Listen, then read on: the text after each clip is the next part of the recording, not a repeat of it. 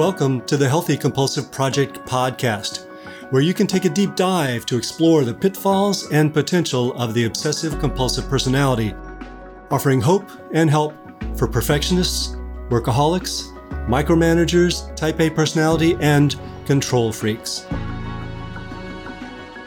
This episode of the Healthy Compulsive Podcast explores the interaction between the compulsive personality and depression like feedback picked up by a microphone and magnified to ear splitting levels by an amplifier, compulsiveness and depression make each other worse. People who suffer from obsessive compulsive personality disorder and depression are more likely to attempt suicide than those who just have depression. And people who have OCPD score lower on a test called the Reasons for Living Inventory. There are some obvious reasons for this, including unrealistic standards, the impossibility of exercising as much control as we feel we should, and the dearth of pleasure caused by an approach to life so antithetical to it. But there are still more and less obvious reasons for the high rate of depression among compulsives that I'll cover in this episode. It will include three articles previously posted as a series on the Healthy Compulsive blog. The missed potential of low mood, scanning and the negativity bias, and living on the hedonic treadmill. But I won't leave you hanging with just bad news. There are ways that we can counter this, using the persistence inherent in the personality style and savoring what it is that we're naturally inclined to do. Why compulsive people get depressed, part one. The missed potential of low mood. Constance was meticulous in everything she did, she was famous and at times infamous for accuracy at her job, for her fastidiousness in her home, and for her painstaking protocol when running the PTA. Her friends and colleagues said that while she was really well intentioned, her standards were just too high and she was way too controlling. You need to let go, everyone told her. But she was determined to get everything just right. And when a big project didn't go her way, she found herself falling into a funk. She couldn't care anymore. It felt like the drive that had throttled her through life so far was missing in action. But since we're all very enlightened and tend to think that depression is nothing more than a pathological state these days, it didn't occur to her that perhaps the depression was telling her something, and that it was telling her that walking away from unrealistic expectations just might be a healthy reaction. Not only did she miss the message, she interpreted it in a way that made her more depressed. She thought there was something wrong with her. This is the first in a short series about the reasons that compulsive people get depressed. People who meet the full criteria for obsessive compulsive personality disorder, OCPD, and those who have just a few compulsive personality traits are both especially susceptible to depression. And it's important to untangle the depression from the personality. Otherwise, they can each make the other worse. Being compulsive can make us depressed, and sometimes we try to cure or cover the depression by being more compulsive. Not a good idea.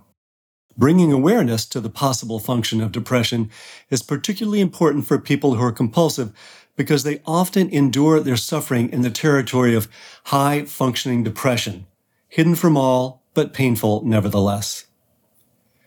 These posts will offer a very different way to understand depression and offer suggestions to help you break the cycle that can occur between compulsive personality and depression. However, I also want to make clear that if you're suffering from a serious depression, you should consult a mental health professional for help through psychotherapy, medication, or both.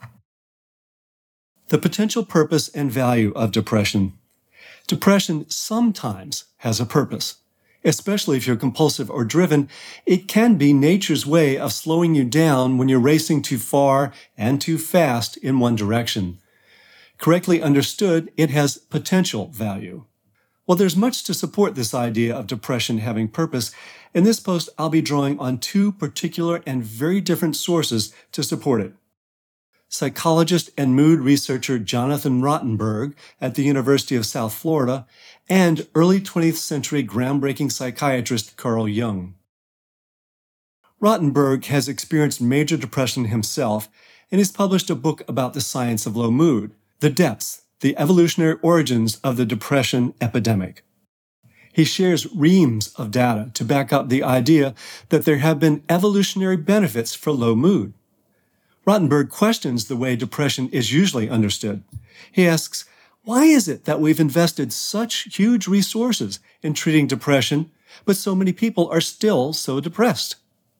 Jung didn't have the data at his disposal that Rottenberg did, but he still somehow understood, 100 years before, that if we look for the potential purpose in mental illness, we can contend with it in a more holistic and effective way. Both urge us to stop pathologizing depression and start listening to what it's trying to tell us. It's not a defect, it's a message. The evolutionary benefits of depression. Rottenberg's basic argument is that low mood has had evolutionary benefits that have helped us to survive and develop. So it's been pretty deeply ingrained in us. Here are a few of the benefits. One, it discourages destructive conflict and sensitizes us to social risk. This was really important in the conditions in which we evolved. Bands of 75 people struggling for survival. The better you get along, the more likely you are to survive because you can cooperate in collecting food and in warding off intruders, those nasty rule breaking goons who hadn't bothered filling out the paperwork to join the United Nations. Two, it discourages wasteful effort. When you hit a wall, when persistence becomes a liability, depression forces you to stop digging. It reduces the energy that would otherwise be wasted on futile goal pursuits, such as trying to get everyone else to be as scrupulous and fastidious as you are. Three, it slows us down so that we can actually concentrate more and make better decisions about what's realistic. This can prevent calamities, such as racing headlong into projects by yourself with the absolute certainty that you have to take it on alone because no one else will do it the right way. People who are driven can become possessed by an idea and become rigid and inflexible in their drive to do what they feel is the right thing. It shows up in road rage, unwieldy kitchen commands, and passive aggressive punishment aimed at those who don't comply. It can cause unproductive interpersonal conflict, waste energy, and lead to bad decisions. Depression can lessen that tendency and help us to slow down and question the strategies we've been so cocksure about. To anthropomorphize in a very unscientific way, depression says, if you don't let go willingly, I will force you to let go grudgingly. Jung, depression is the unconscious trying to balance us. Carl Jung believed that the human psyche is a self-balancing homeostatic system, or at least it can be if we aren't so headstrong that we ignore the wisdom of the unconscious. So, if we get too rigid, a low mood brought on by the unconscious can force us to reevaluate how we're living. He believed that depression is nature's way of taking energy away from the conscious ego and putting it in the unconscious so that we have to pay attention to what's happening inside.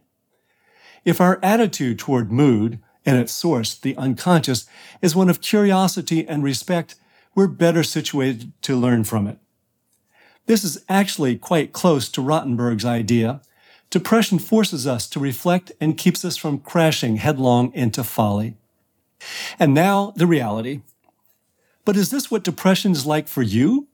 It makes many of us irritable, waste more time, and isolate.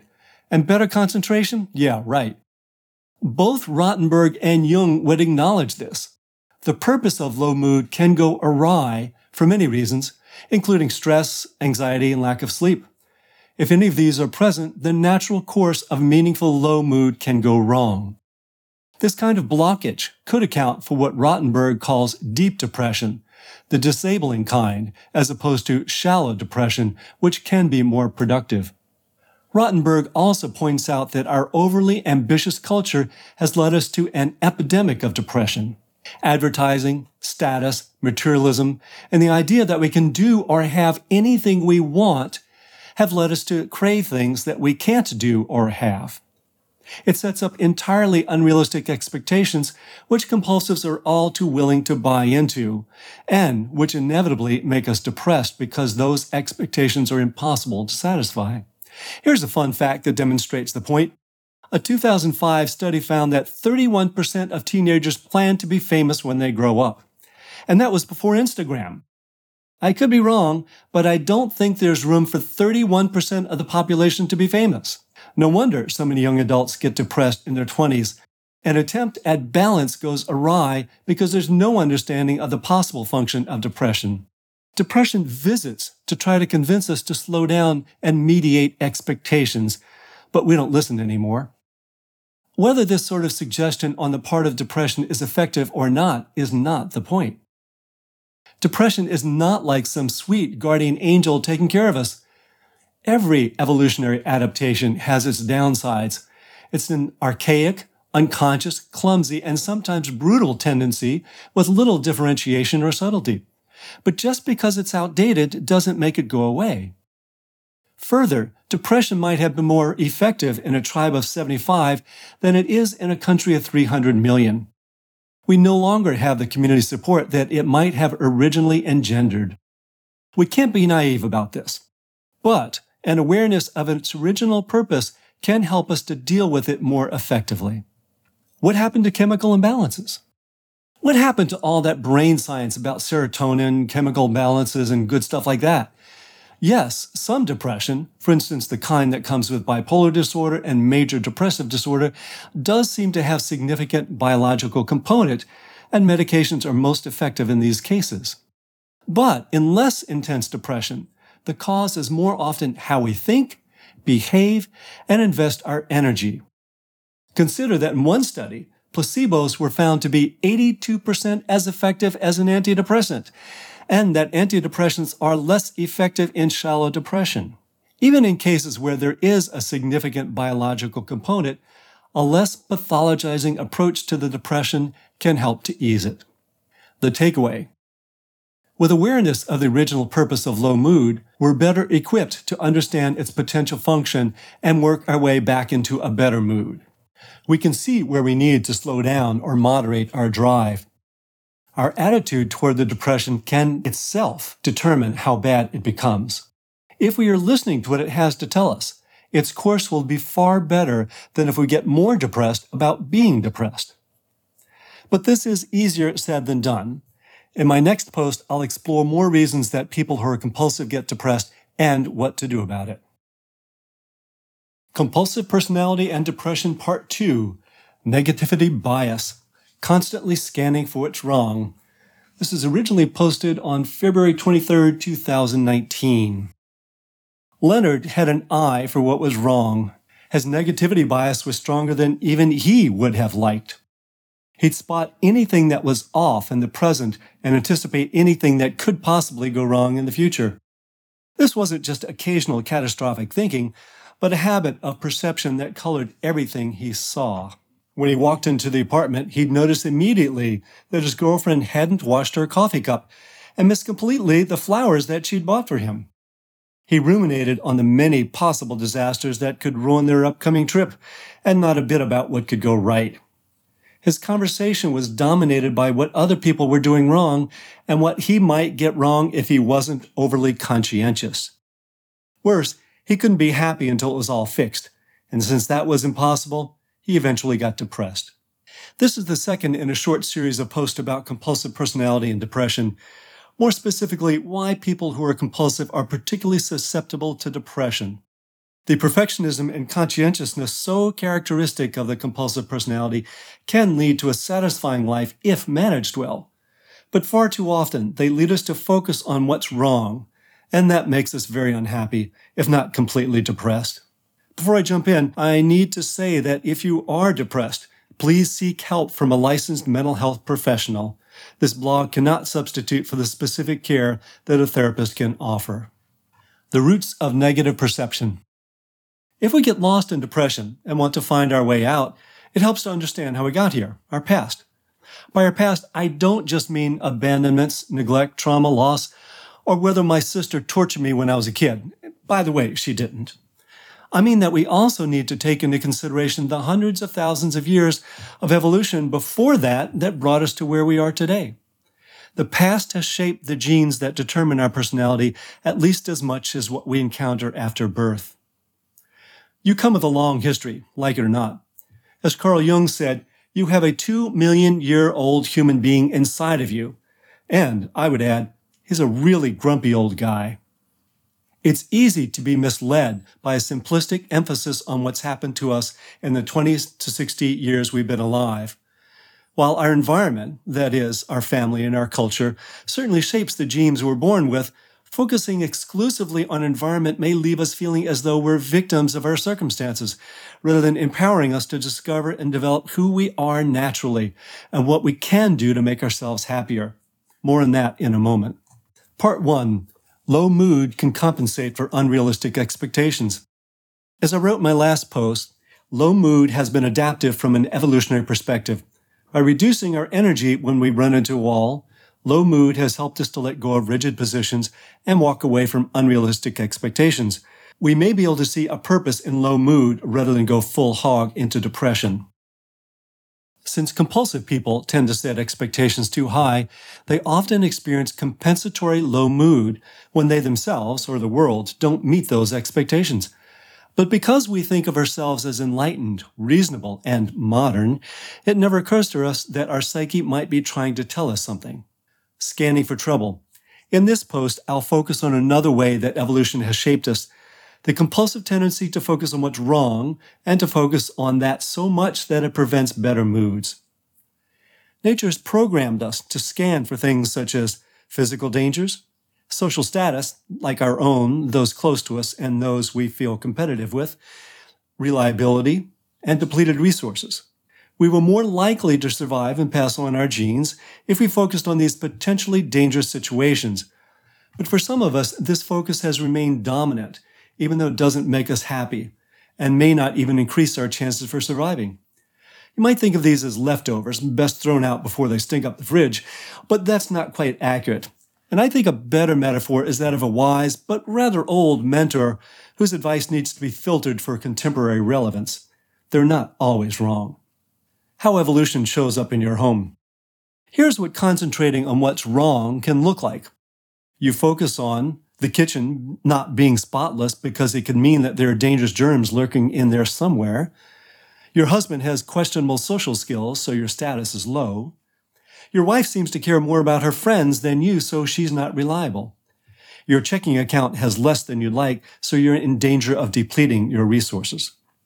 Beneath all this is an instinct to make things safer so that we're more likely to survive. Taken too far, we lose the original point for ever having a kitchen, a partner, or a bank account. They don't have to be perfect to be in our best interest. The compulsive negativity bias. There is no single gene that causes this attention to what's wrong. It's more like a module in the brain, a network of neurons caused by an assortment of genes, which predisposes us to focus on what seem like imminent dangers. To simplify greatly, this module causes the negativity bias, which is the propensity to attend to, learn from, and use negative information far more than positive information. We've developed so that avoiding bad situations motivates us more than taking advantage of good ones. You won't survive a fire if you don't run away from it, but you will survive if you don't notice that single blueberry in the bush. Imagine for a moment two photographs, or two scenes, one in which there's a fire raging out of control with flames reaching high into the sky, another photo of a couple of bushes with one solitary blueberry in it. Do you think one's going to grab your attention more than the other? Certainly you're going to be looking at the fire scene, because that's more likely to keep you from dying, whereas the blueberry will not keep you from dying. It doesn't matter if this negativity bias module makes us happy or not. It makes our genes more likely to get passed on if we're always focused on what needs fixing. But you might say, lots of people could care less when things aren't right. For sure. They were absent the day those genes were handed out. Not everyone's like this. And other people seem to have gotten more than their fair share of these genes. We call these people obsessive compulsive. One study found that people with obsessive compulsive personality disorder had more accurate visual acuity than those that didn't. They see details that others never notice. But this blessing can become a curse if you don't close your eyes or focus on something other than problems. Of course, if your early environment was unstable, it would have exaggerated these tendencies to look for what could go wrong. Preempting problems was a reasonable strategy if your family offered no security and you had to fend for yourself. Nature's deceptions scan, fix, repeat, get depressed. You'd think that nature would give us a payoff for noting what's wrong and fixing it, but nature's stingy. You get a brief payoff, but it won't last long. These modules often fool us. They cause a delusion that leads us to do things that will improve our chances for survival, imagining we'll feel good. But we often uh, end up feeling very dissatisfied soon afterwards. We start out thinking, this is going to be great. But the payoffs for seeing problems and remedying them don't last long, and you're scanning for the next thing to get another little hit of endorphins. Scan, fix, repeat, if you're lucky. More likely, you'll scan, feel frustrated, and repeat. It's part of the life strategy of compulsives to try to take control and fix things in an effort to avoid uncomfortable emotional states. But this gets depressing after a while. We're lured into trying to fix, but soon after we experience dissatisfaction. If we're completely satisfied by fixing problems, we just sit on our tush and live happily ever after once we indulge this tendency. But then we wouldn't pass on our genes. This is especially depressing for compulsives because we're under a second delusion. We imagine we can and should control it all, as if it's our responsibility. And of course, we can't and it isn't. All this applies to how we see ourselves as well. We focus on our less attractive aspects, which might seem like it would help our performance, but in the long run does not. And it magnifies the depression. Additional short-term payoffs for negative thinking. Evolutionary and environmental causes are bad enough, but there are still additional possible sources for a stubborn case of negativity bias, including our own insecurity about ourselves. If I get some gratification out of proving to myself that the world is morally decrepit, hopelessly stupid, and remarkably ugly, I might feel motivated to pile it on. If my negative insight proves to me that at least I know better, and so I'm no worse than everyone else, I will revel in cynicism. We reach for reassurance of superiority. We reap depression. Can I do anything about it? Here are the three factors that determine how happy or how depressed we are. Genes, that is nature, environment, family circumstances, social setting or nurture, and intention. Our conscious intentions, our choices about how we think and what we do also determine which end of the happiness spectrum we live on. Research psychologist Sonja Lyubomirsky has concluded from her research that while we have a set point of happiness determined by our genes, this accounts for only about 50% of our mood. Circumstances determine only 10%. Intentional activity, what we do and how we think, accounts for the remaining 40% of our happiness. How to achieve change. Psychologist Jonathan Haidt uses a metaphor to help us understand how we change he suggests we think of ourselves as composed of an elephant and a rider. The elephant is this older, genetically determined, and socially programmed part of us. The rider is the part that with intention, persistence, and determination can slowly train the elephant to go in a different direction. While therapy is the first line of defense, there's no reason you can't, in addition, design your own program, complete with lists and goals, focusing the determination that comes with a compulsive personality to retrain your perspective so that your elephant isn't always lumbering off to the land of depression with you helplessly on top. The practice of and.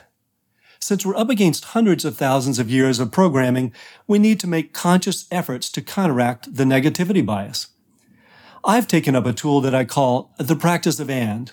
I try, every time a negative thought or feeling comes up, to acknowledge it and to note that they're also good things.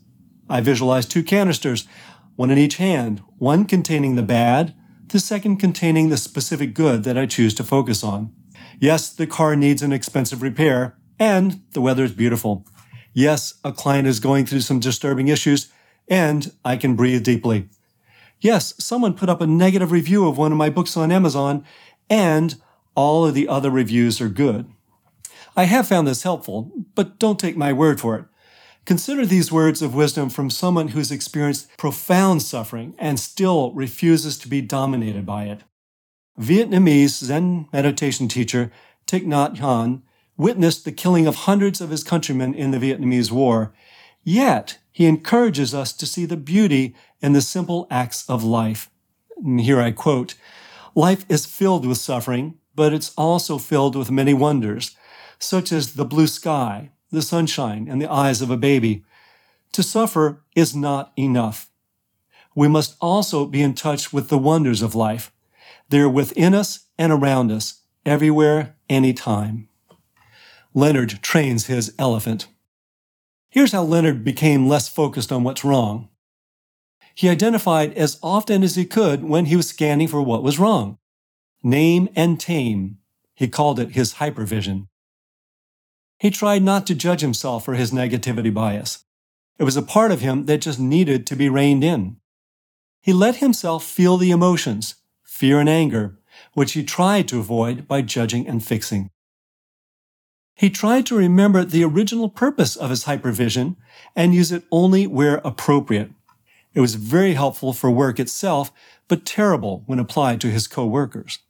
He also explored its secondary purpose, the fringe benefits of thinking that he knew better than everyone else. It was a bittersweet victory that he decided he no longer needed and could no longer afford. He practiced the most important skill that a compulsive can develop, letting go. It felt extremely strange, but he had to let go of his sense of ethical duty to make sure that everything was done properly. He put two more meaningful goals in its place an intention to value peace of mind over everything, and an intention to value everything he already had. The next article was posted on March 18, 2019. Compulsive Personality and Depression Part 3 The Compulsive Hedonic Treadmill. 48 hours ago, after a weekend of frantic formatting, I sent my editor the first draft of a book I've been working on for almost four years. More on that later. Has finishing it made me happier? Or has this been just one more of those carrots tantalizingly dangled in front of us as we pursue them on a compulsive hedonic treadmill of achievement, followed quickly by depression?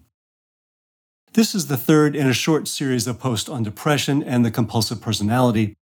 People who are driven or compulsive function in a number of ways that make us especially vulnerable to depression. Compulsives may live on their own particular version of the hedonic treadmill. We imagine we'll be happier by completing, perfecting, producing, and fixing, and will run like the devil to get to that make-believe paradise of bliss. But even when we do succeed in reaching any of these goals, the warm light of happiness does not shine on us eternally.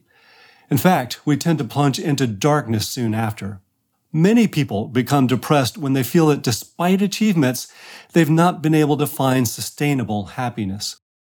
And, at least as importantly, crossing tasks off a list to ward off depression can prevent us from dealing with deeper issues that need our attention. Issues such as coming to terms with loss and limitation.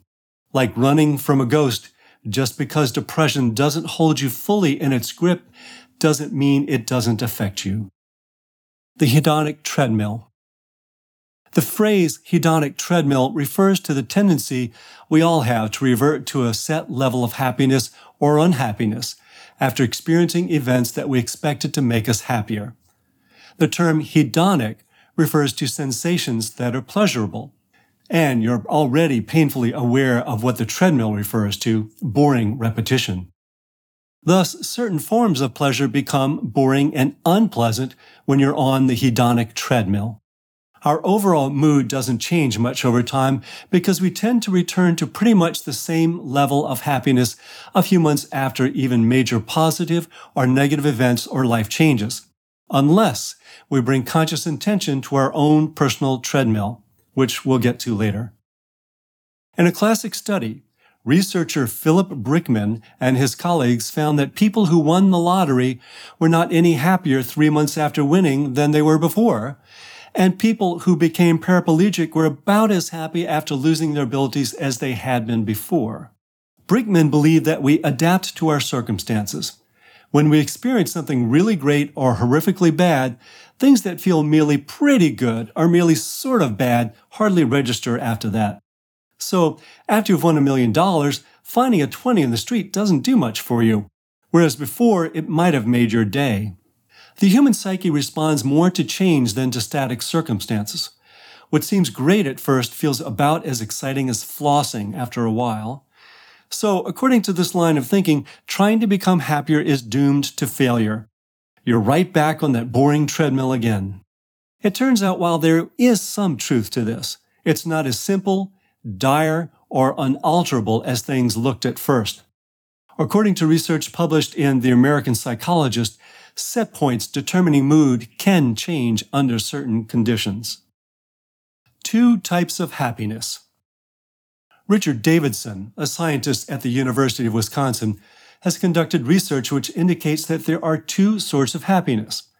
A short lived form of happiness that we experience upon completing a goal, like that that compulsives experience when crossing things off a list, and a longer lasting happiness that we can experience as we move toward a goal. These two sorts of happiness involve different parts of the brain, different hormones, and different rates of customer satisfaction. The compulsive version of the hedonic treadmill. Compulsives imagine that the first sort of happiness, the kind we experience in completing tasks, getting things organized, fixing problems, and perfecting things, will make us feel happier. We may focus so intently on completion that we miss the possibility of the second sort of happiness, the more lasting kind that we get from being engaged in a project and savoring the challenge. Unhealthy compulsives tend to rush from one goal to the other and never experience lasting happiness. Healthy compulsives enjoy the drive. Ironically, the process of engaging in any of these activities can make us happier, but the completion of them makes us happy for only a short time. Compulsives are in the gifted and talented class when it comes to delaying gratification. We tend to think that once we get something done, we'll feel better, so we tolerate stress and endure pain to get there. You can find more about this in a post I did about gratification on April 30th, 2023, in which I describe four different types of gratification and our need for each of them. So far, that's just in the written blog, but eventually I'll record it and put it up here on this podcast. Certainly, there are times when we do need to grit our teeth and power through with determination, knowing that it needs to be done and that we'll grow through it.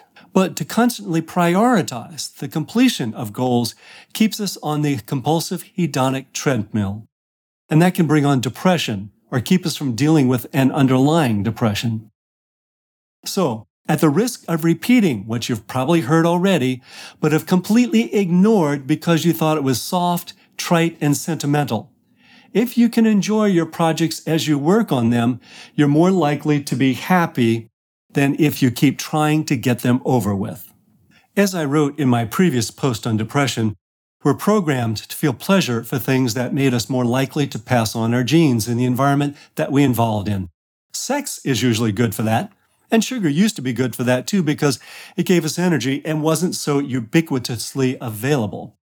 So we still find them pleasurable whether they're still really helpful or not. There are some variations among us, depending upon what genes we've gotten, but people who are driven usually find pleasure in organizing, planning, correcting, perfecting, and fixing. These have helped us to adapt and survive. We get a subtle hit of pleasurable hormones in the left side of the brain as we're doing it. This is a sustainable pleasure. But then, once we check off the box or cross tasks off our list, we experience a brief period of pleasure originating on the right side of the brain caused by a release of different hormones. It can't last for long, otherwise, we wouldn't get anything else done. But since it doesn't last for long, you scan your world for what else needs to be organized, planned, corrected, perfected, or fixed. Otherwise, you might feel that depression you've been trying to avoid. Writers, for instance, typically experience some relief at completing an article or book, but depression often comes quickly after, so we start another piece to stave off depression.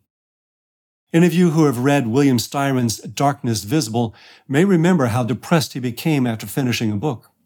Despite this inevitable letdown, if we need to have evidence of our worth, we may come to rely on completion rather than process. and we slide from the healthy end of the compulsive spectrum to the unhealthy end of the spectrum. In doing so, we exchange intrinsic motivation for extrinsic motivation.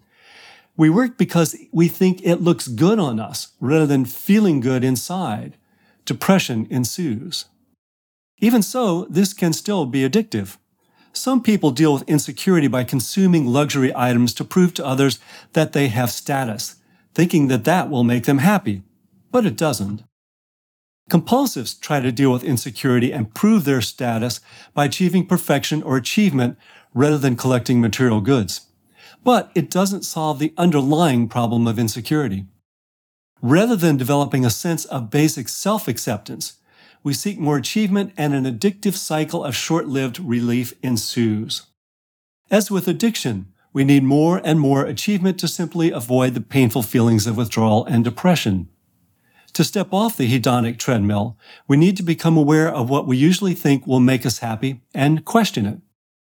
If you're driven, compulsive, or type A, you probably won't be able to stop fixing and planning and producing completely, but you can choose whether you invest consciously in savoring them or just getting them over with. While the satisfaction of major achievements may not take us off the hedonic treadmill, the consistent practice of incremental change does seem to help us get off of it and feel a more enduring, albeit measured, happiness. And it prevents depression. So, right now, try to notice if you lean forward in your body towards some more imagined, completed future. Try to notice what the motivation underneath that urge is. And substitute appreciation of the present moment and its challenge for future completion. What can you savor about the project that you're engaged in now? Turning in that book draft to my editor did make me happy for a little while. But the more sustainable happiness comes with the writing itself. So here I am putting words together again, trying to be with it rather than trying to get it finished. And that makes me happy. To pull together the theme for these three articles, let's shift the attitude toward depression. Rather than see it or yourself as pathological, see it as originally purposeful, however flawed. Have some compassion for yourself for going through this rather than judging yourself. If we can understand what purpose low mood, negativity, and our propensity for completion have served for us, we can more consciously choose when to listen to them and when to dismiss them. You can find transcripts of this podcast with links to research sources and lots more at the Healthy Compulsive blog, www.thehealthycompulsive.com. If you'd like to subscribe to the Healthy Compulsive podcast, hit that subscribe button. And for a thorough guide to cultivating the positive potential of the compulsive personality, find my book on Amazon, The Healthy Compulsive Healing Obsessive Compulsive Personality Disorder and Taking the Wheel of the Driven Personality. And if you find any of these helpful, let others know by leaving a review. Till next time, enjoy the drive.